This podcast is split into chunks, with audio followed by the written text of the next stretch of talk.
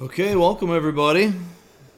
Glad to be able to try to meet with you in the midst of all of the coronavirus chaos, and I know everybody's probably getting a little stir crazy with all the stay-at-home orders and so on. It's necessary for us to be wise and to take mitigating measures, but that doesn't make it easy. And so we want to make sure that as we are doing everything that we can to maintain a sense of normalcy in the midst of doing things that will try to stem the tide of this virus and its spread. We recognize that these are real problems, but we also have lives that go on, and for those of us who know Christ especially, we know that our lives are bigger than this moment, bigger than this temporary life. We're made for more. We're made for eternity, and so we want to bear that in mind as we move forward. Before we start talking about the Holy Spirit in the church, let's take a moment to pray, and then we will jump into it. Father God, thank you so much for the privilege of being able to open your word, to be able to talk about, discuss, think about, and interact with your divine revelation. Thank you for your Holy Spirit that you gave as you promised, to be able to empower us to do what we were meant to do, to make us who we were meant to be.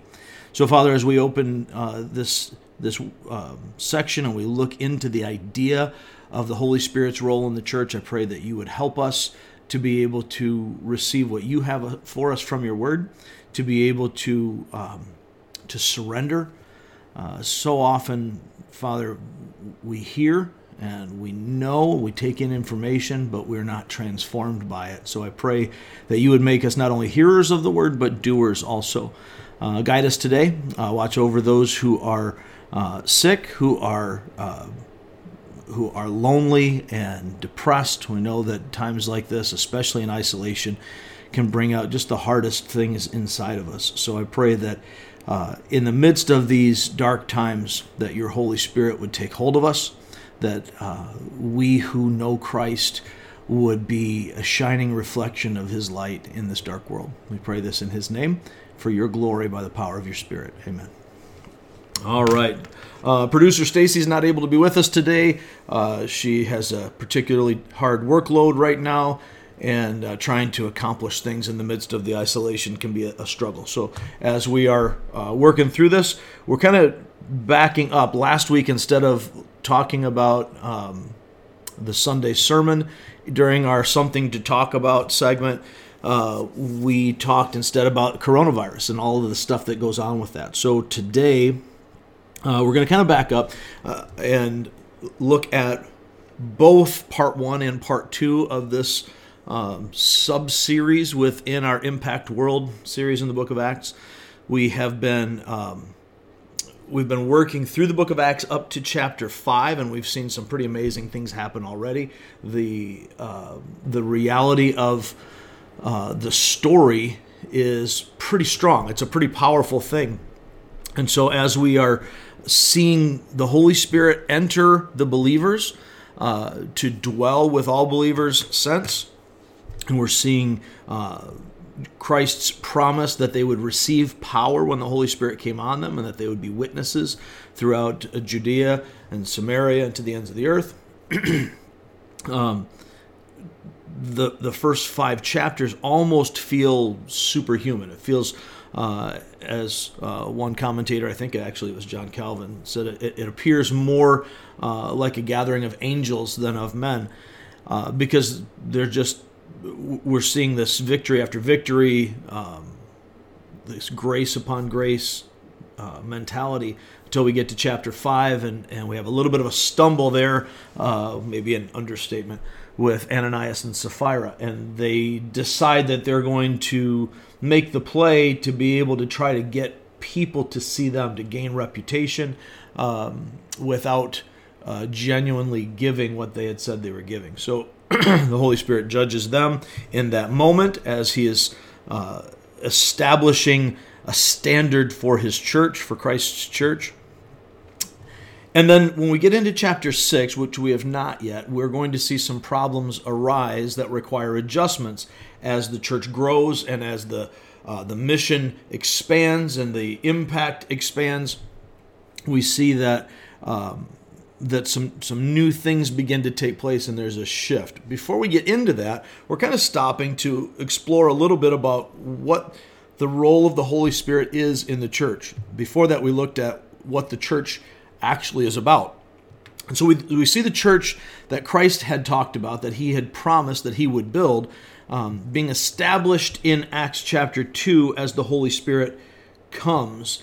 And in that upper room Pentecost experience, as so many times we've talked about over the years, I mean, I think even if you're not in church, you've heard something about this Pentecost experience, that during that moment, everything changed. But we easily focus in on the miraculous aspect of it, but the really powerful reality is that this is the birth of the church. And so then after that, from that moment on, the Holy Spirit is moving through the church to do everything that the church is called to do in being Christ's ambassadors, his reflection on the earth.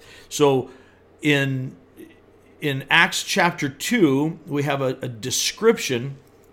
Particularly at the end of chapter 2, we see a similar description in chapter 4, but in Acts chapter 2, starting with verse 42 and following, we see this picture of what the church is like. We're not going to spend a lot of time here, but I do want us to be able to see it. 3 weeks ago, or 3 episodes ago, we were talking about the idea of what the church was like, and we see this pattern. Luke records for us, they devoted themselves to the apostles' teaching, the doctrine that is, and to fellowship, the unity and connection of the church. You could even go so far as to say the teamwork of it. Perhaps that feels like a cheapening, but I don't think it really is. There's a mission and a teamwork.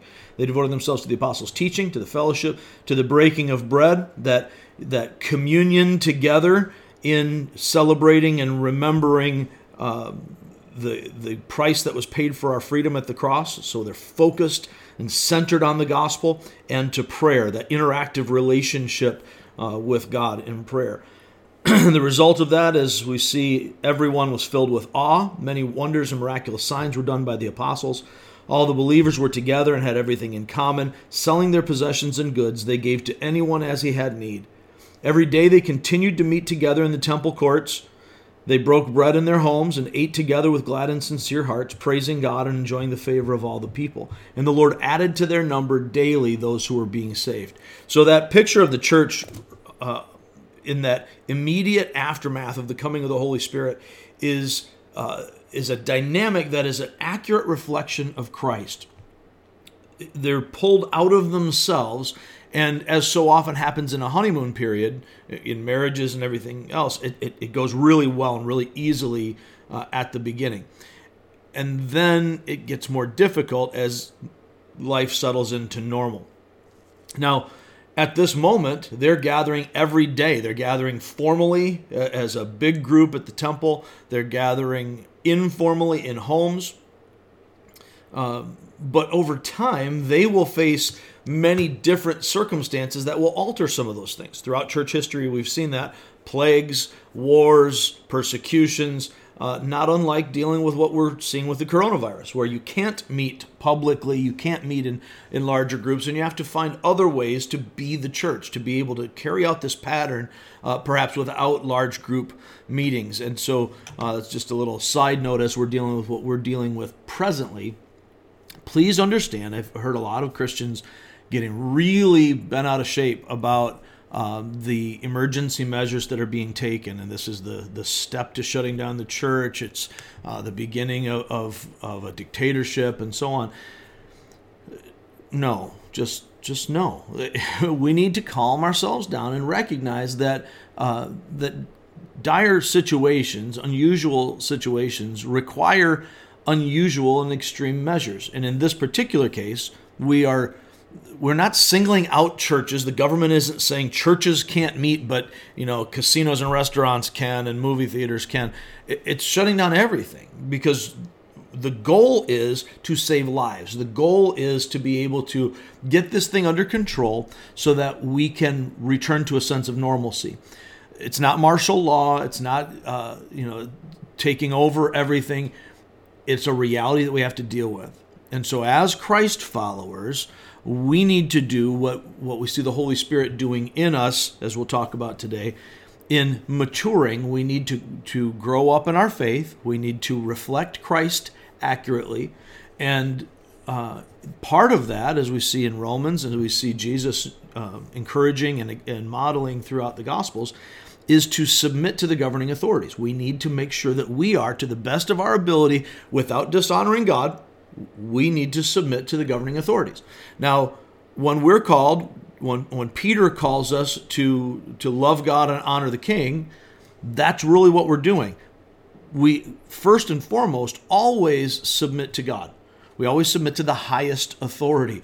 And so should a lower authority, our human government in any form, or the church structure in any form, go against the clear teaching of Scripture and the command of the Lord, we follow Christ. We follow the Lord. We always must obey God rather than men. But part of obeying God is obeying human authority. We see this in Paul's writings. We see it in Christ's life. We see that even in the Old Testament, that there is an authority structure. God is not a fan of anarchy. And so order is good and right. In this particular case, as we're facing this worldwide pandemic, we need to do what is necessary to be able to overcome it. God gives us wisdom, and He gives us the ability to know things. Science is God's. He has all truth. He created everything. So science belongs to God. So as we follow scientific measures and medical wisdom, we are obeying God. Now, as we come back to the book of Acts, we see that they're meeting all the time. We are temporarily not neglecting assembling together, but we are choosing for the moment to put that on hold. We're still doing all that we can, just as we are, even in this moment, interacting virtually to stay connected, to be the church. We want to work in that direction. As we see the Holy Spirit's role in the church, we learned previously that the church is united by the reality of Christ and committed to reflecting Him together. Last week, we didn't get to talk about this in the podcast, but we did on Sunday morning. We saw that the Holy Spirit enables the church to reflect the reality of Christ. That's what the Holy Spirit does. In Acts 1:8, Jesus said, "Wait here, and you will receive power when the Holy Spirit comes on you. And when the Holy Spirit comes on you and you receive this power, then you will be my witnesses in Jerusalem, in Judea and Samaria, to the ends of the earth." So the first thing that the Holy Spirit has to do in order to empower the church and enable the church to reflect the reality of Christ is the Holy Spirit takes hold of us and adds us to Christ's church. This has to do with salvation. So in Romans chapter 8, I'm going to flip my pages here. In Romans chapter 8, we see that we don't have the capacity in ourselves to be able to repent, to be able to come to Christ. We see throughout the Bible that repentance is from God. Repentance is granted by the Lord. It's true in the life of Israel. It's true in individual lives. We see it throughout the New Testament, that God moves in us by His Spirit to be able to change our hearts so that we have new desires, we are driven to, called to, moved to, stirred to obey His Word. And we see first off, in the Holy Spirit taking hold of us, He changes our identity by first initiating our repentance. And in a few weeks, we'll see in Acts chapter 11 a picture of that. But just in Romans 8, we see that, let's look at, oh goodness, it's such a good chapter. I want to read so much of it. But let's start with verse 5. Paul writes, "Those who live according to the sinful nature have their minds set on what that nature desires." Okay, so let that sink in for just a moment. We live according to the sinful nature, our flesh. our minds desire what our flesh desires, because that's our nature at that point. But those who live in accordance with the Spirit, the Holy Spirit of God, we have our minds set on what the Spirit desires. Okay, so there's two contrasting things, and Paul will develop that in several of his letters. But we have the Spirit pulling us in one direction, the flesh, our nature, pulling us in another direction. So the idea that we should just be ourselves and do what is natural is totally contrary to what we see in the gospel. We're not called to be natural. Our natural state is corrupted by sin. We're born separated from God because of our sin. But we're called to be supernatural. If we live according to the sinful nature, according to the flesh, we have our mind set on what the nature desires. That is in contrast with the second part. Those who live in accordance with the Spirit have their mind set on what the Spirit desires. He goes on in verse 6, and this is where we start to see the point come together. The mind of sinful man is death, but the mind controlled by the Spirit is life and peace. The sinful mind is hostile to God. Okay, so while I'm a sinner apart from God, I'm actually, whether I recognize it or not, my mind choosing what my flesh desires is contrary to what the Holy Spirit desires. So I'm hostile to God in verse 7. It does not submit to God's law, don't miss the second part, nor can it do so. My sinful nature is so sinful that I can't submit to God's law. I can't repent. Those controlled by the sinful nature cannot please God. You, however, controlled not by the sinful nature, but by the Spirit, if the Spirit of God lives in you. So what we're seeing here is this picture. It's the beginning of the picture in our conversation. We'll see it, again, developed throughout the book of Acts. We'll see it in pictures there. We see it developed in Paul's writings. We see the picture even in the choosing of Israel, when God goes out of his way to remind Israel constantly, I did not choose you for anything in you. I chose you because I chose you. For my glory, I took you when you had nothing to offer, when you were far away, when you were rebellious, and I took you and made you mine. And then the history of Israel continues to be rebellious, to walk away from God, and God brings them back, and they walk away from God, and God brings them back. It's a great parallel to the lives that we all tend to live, even as Christ followers. So again, as Paul writes to Titus, it's not in any way because of works of righteousness that we've done. It's not that we're holy and we choose God. It's that according to his mercy, he saves us. He reaches in, pulls us from the fire that we started, and saves us. So the Holy Spirit initiates our repentance. He fosters our adoption a little farther down in Romans 8. We see in verse 15, for you did not receive a spirit that makes you a slave again to fear, but you received the spirit of sonship. That's an adoption language. And by him we cry, Abba, Father, Daddy, or Papa, that endearing, intimate term. This idea that we've been given a spirit of sonship, a spirit of adoption to sonship, it's rendered elsewhere. We are fully accepted in Christ. Ephesians 1, we'll see that a little bit here. Ephesians 1 gives us this whole picture of how the Holy Spirit has changed us. Because of what Christ did for us, we now receive every spiritual blessing in the heavenly places.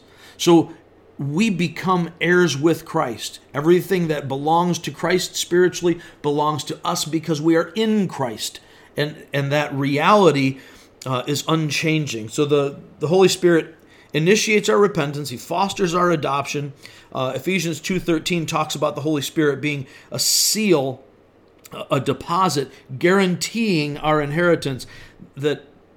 That picture reminds me of Philippians 1:6, as Paul tells the Philippian church that he's confident that the one who started the good work in them would complete that work. Well, if the Holy Spirit begins this work, initiating our repentance, and he fosters our adoption and makes us his, he also is the guarantee, the deposit that ensures that we will be completed. Right now, we're unfinished projects.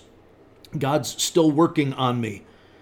But the Holy Spirit is the guarantee that no matter how weak-willed and failing I might be, God keeps my promises. The things that I have committed to him, he keeps for me. Lastly, we see, as we mentioned already in Acts 1:8, that the Holy Spirit emboldens our witness, and we see the picture of that immediately after the Holy Spirit comes in Acts chapter 2, that Peter, who had been timid at the point of crucifixion, now comes out bold. He preaches this massive sermon, this untrained fisherman who has no particular training or skill. He's not a great orator necessarily, but he has been with Christ, and he's filled with, empowered by, emboldened by the Holy Spirit. We see that over and over again in the book of Acts, where the Spirit in someone causes them to be able to do what it is that they need to do. And what Christ calls us to in Acts 1:8 is specifically not to be salespeople for God, not to sell, but to tell, to be witnesses. It's very simple. If I know Christ, I can introduce him to others. That's it. I don't have to have a Bible degree. I don't have to be some master of theology. What I have to do is have an experience with Jesus Christ. And if I have an experience with Jesus Christ and the Holy Spirit is in me, then the Holy Spirit prompts me and enables me to be able to tell others what has happened in my life. Now, I need to know the scriptures to be able to come to Christ. I need to know who he is and what that means for me. I need to be able to recognize the gospel, that I was created to have a relationship with God, created in his image for intimacy with him. I need to recognize that my sin has separated me from God. All of our sin has separated all of us from God. And we need salvation, because we can't undo that. Our sins can't be removed by trying to outgood our bad and see if we can balance the scales or tip them in the favor of the good. One drop of sin taints the entire ocean of our lives. So any sin, it's like darkness and light. If God is light, darkness can't exist in his presence. It's antithetical. The sin in our lives is like darkness before the pure light. It can't be there. It can't exist. So if we have darkness, and the scripture says that before we're in Christ, we're in, not only are we in darkness, but we actually are darkness. We were once darkness, and we've been made light in the Lord. So if that's who we are, then the holiness of God utterly destroys all that is imperfect, including us. We can't undo our sins with good deeds. The good news of the gospel is that paying the price for sin, Jesus died and rose again. Once we get a hold of that, we believe that he died in our place and that his sacrifice is enough to pay for our sins, that he rose from the dead just as he said, that he is exactly who he claimed to be, and we're willing to confess that openly. We're not hiding. We're not ashamed. We're not saying, oh my goodness, I don't want anybody to know I'm a believer. You know, I don't talk about politics and religion. And so I don't care if you talk about politics. But man, if I am afraid to confess Jesus, if I'm ashamed of him, he said he'll be ashamed of me before the Father. So Paul says in Romans 10, to be saved, you believe, you confess. You identify with Christ publicly. So once I recognize that he paid the price for my sin by dying and rising again, then I need to do something about that. And the Bible tells us that everyone who calls on the name of the Lord will be saved. So everyone who trusts in him alone, I think we all know John 3:16, God so loved the world that he gave his one and only son, that whosoever believes in him shall not perish but have everlasting life. Now our state, our natural state is perishing, because the wages of sin is death, and all of us have sinned. Jesus pays the price so that if we will believe in him, whoever believes in him, receives that gospel, unwraps the gift that he's paid for, will be saved. And he doesn't turn anybody away who does that.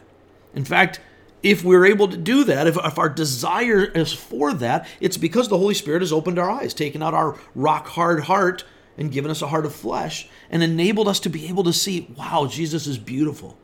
And then we choose Jesus as precious. We look at him and say, this is what I want for my life. And when I put my trust in him, I'm saved. And I receive in him eternal life, life that starts now and lasts forever. This is a powerful reality. And that's the nature of the bold witness that the Holy Spirit gives us. So this week, as we moved a little farther into it in the phase two here, we saw, as we've just been talking about, that the Holy Spirit changes our identity. So as he changes our identity, he takes hold of us, he initiates our repentance, fosters our adoption, guarantees our completion, emboldens our witness. He adds us to the church. He brings us together as a body. But then on top of that, the Holy Spirit develops our maturity. So everyone in whom the Holy Spirit lives will grow in Christ. That's the nature of having the Holy Spirit in us. Since I am in Christ, once I've received Christ, as we just talked about, then I'm in Christ, and I can know with certainty that the Holy Spirit lives in me, and because the Holy Spirit lives in me, according to God's promise, not according to my feelings, but according to God's promise, the Holy Spirit will certainly develop my maturity. He's a guarantee of my completion. It's a continuous, ongoing project. It's not this automatic flip a switch and, I got saved, so all of a sudden all my life is better, and I've got all my thinking figured out, and I've got this nailed down. The reality of all of this is that we're on a journey. We're growing like a baby that was born, and then that baby has to develop. Well, we've been reborn. We've been born again in Christ. According to 2 Corinthians 5:17, we're new creatures. The old has passed away and the new is come. And so as we're new creatures, we have to grow. We have to develop. And that's what the Holy Spirit does in us. The Holy Spirit works out this maturity in us. And so part of how he does that is sanctifying our character. So as the Holy Spirit sanctifies our character from within, he produces fruit in us. So just like a tree or a plant produces fruit from what's inside of it, its nature produces that fruit. The Holy Spirit, having changed our identity, having changed our nature, then produces the fruit of character in us. And we see that really clearly in Galatians 5. So I'm going to turn there real quick. Galatians chapter 5 tells us the fruit of the Spirit. And one of the beautiful things of this is it contrasts the acts of the sinful nature and the fruit of the Spirit. Understand that the acts of the sinful nature is not the same as the fruit of the Spirit. So the acts, these things that I do, the things that come from me at that point, aren't coming from God. They're not coming from this changed nature that God has given me. And he says, Paul writes to the Galatian church in Galatians 5:19 and following, the acts of the sinful nature are obvious. And he lists them out, and it's not an exhaustive list. He gives several lists of sins throughout the New Testament. None of them are intended to be exhaustive because we can always find new ways to sin, and we do. We work really hard to come up with new ways to sin all the time. We talk ourselves into this cultural, moral revolution, and we act as if these are new things. It's just the same old sins recycled, and we find new ways of going about it. So we create new technologies just for the purpose of sin. The acts of the sinful nature are obvious. Sexual immorality, impurity, debauchery, idolatry, witchcraft, hatred, discord, jealousy, fits of rage, selfish ambition, dissensions, factions, envy, drunkenness, orgies, and the like. All these bad things. And we can see all of these, and none of them even sound good. But we do them. Paul writes, I warn you as I did before that those who live like this will not inherit the kingdom of God. But you don't have to live like this. If you're in Christ and you have the Holy Spirit in you, then that's not who you are anymore. In Romans chapter 7, Paul says, I still have sin in me, but it's not me anymore. It's this sin that's still hanging on, this virus that I've got it in me and I got to fight this virus, but it doesn't define me anymore. That's not my natural thing. My new nature, my new will, because of the Holy Spirit in me, joyfully conforms with God's will. That's what I want. That's where all of who I truly am rests, is the desire to do God's will. And yet I still blow it. I blow it all the time. I'm constantly struggling with sin, not doing what I want to do, doing what I don't want to do. But there's a difference. In me resides the Holy Spirit of God. And the Holy Spirit of God is producing fruit in me. Now, what keeps that fruit from growing is the unhealthy things, just like with a fruit tree. If you get parasites or pests that are going to eat the fruit or are going to kill off or hamper the health of the tree, it's not going to produce the fruit as well. But it still is there inside working to produce that fruit. It's not the straining, oh, I'm going to pop out an apple. You know, it's not that kind of thing. But the DNA of the animal or the plant here in this case, I'm kind of mixing my metaphor here.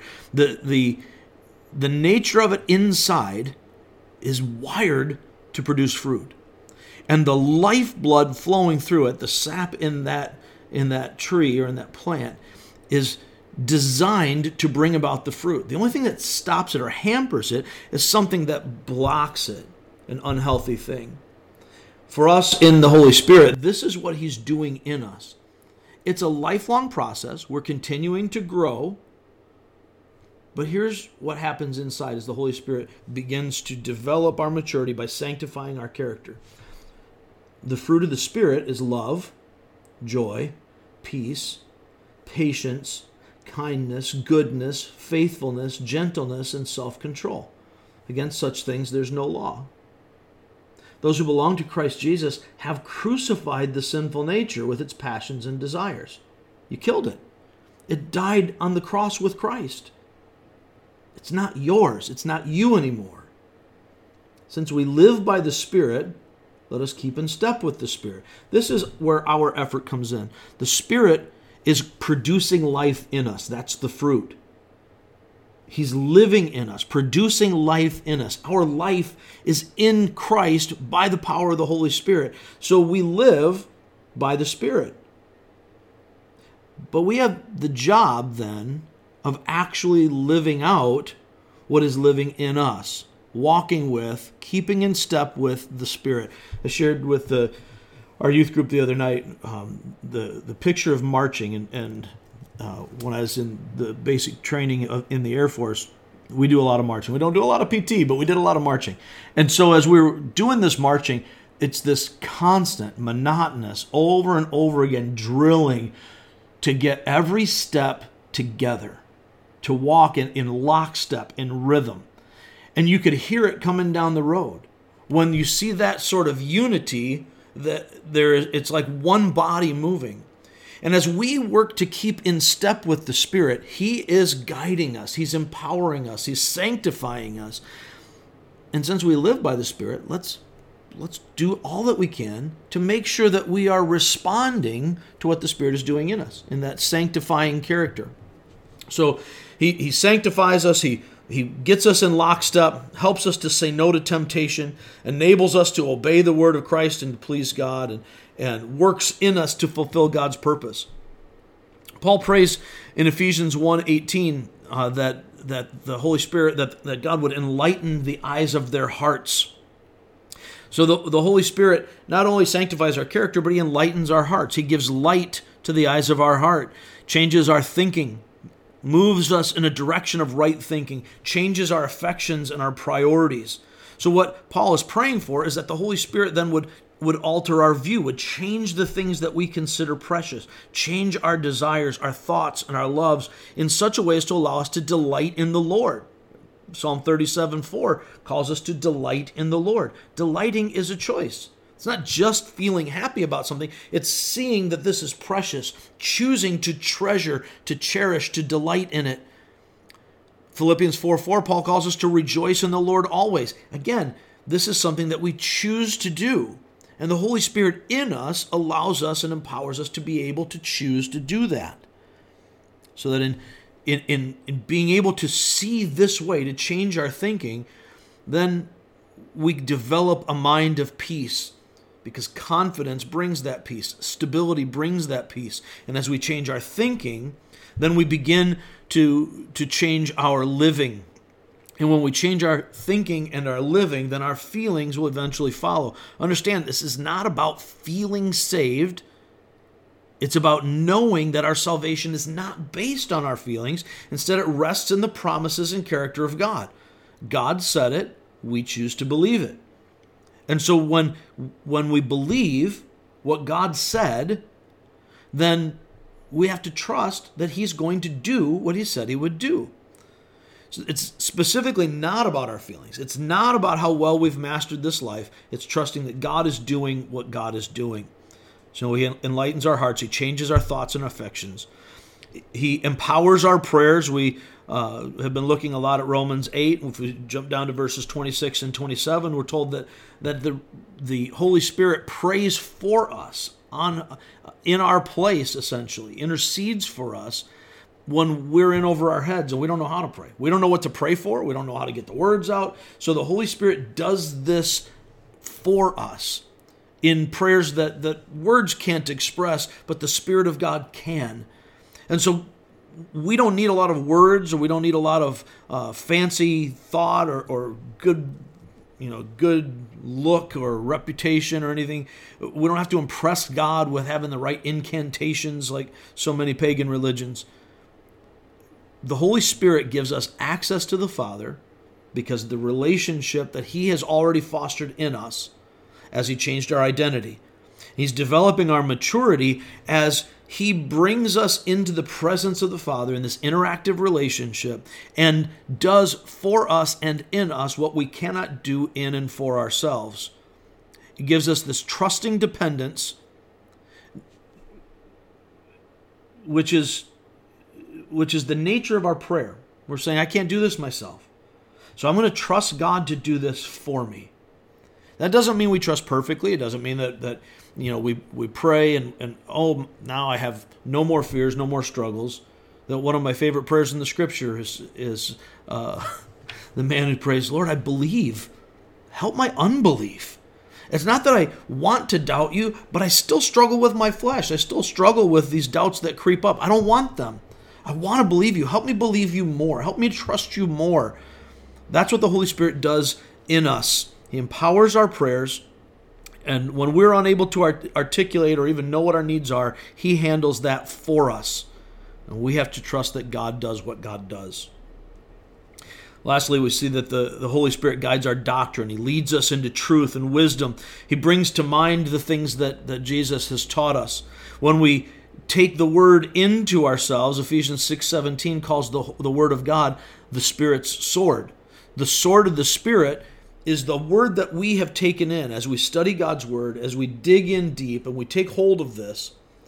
Then the Holy Spirit is armed with the sword, God's word, to be able to wield in our lives, to cut us deeply in conviction, to be able to defend our minds, to guard our hearts and our minds, to bring about peace. But if we don't arm ourselves by taking up the sword of God's word, then we're not giving the Holy Spirit the tools that the Holy Spirit requires us to give him.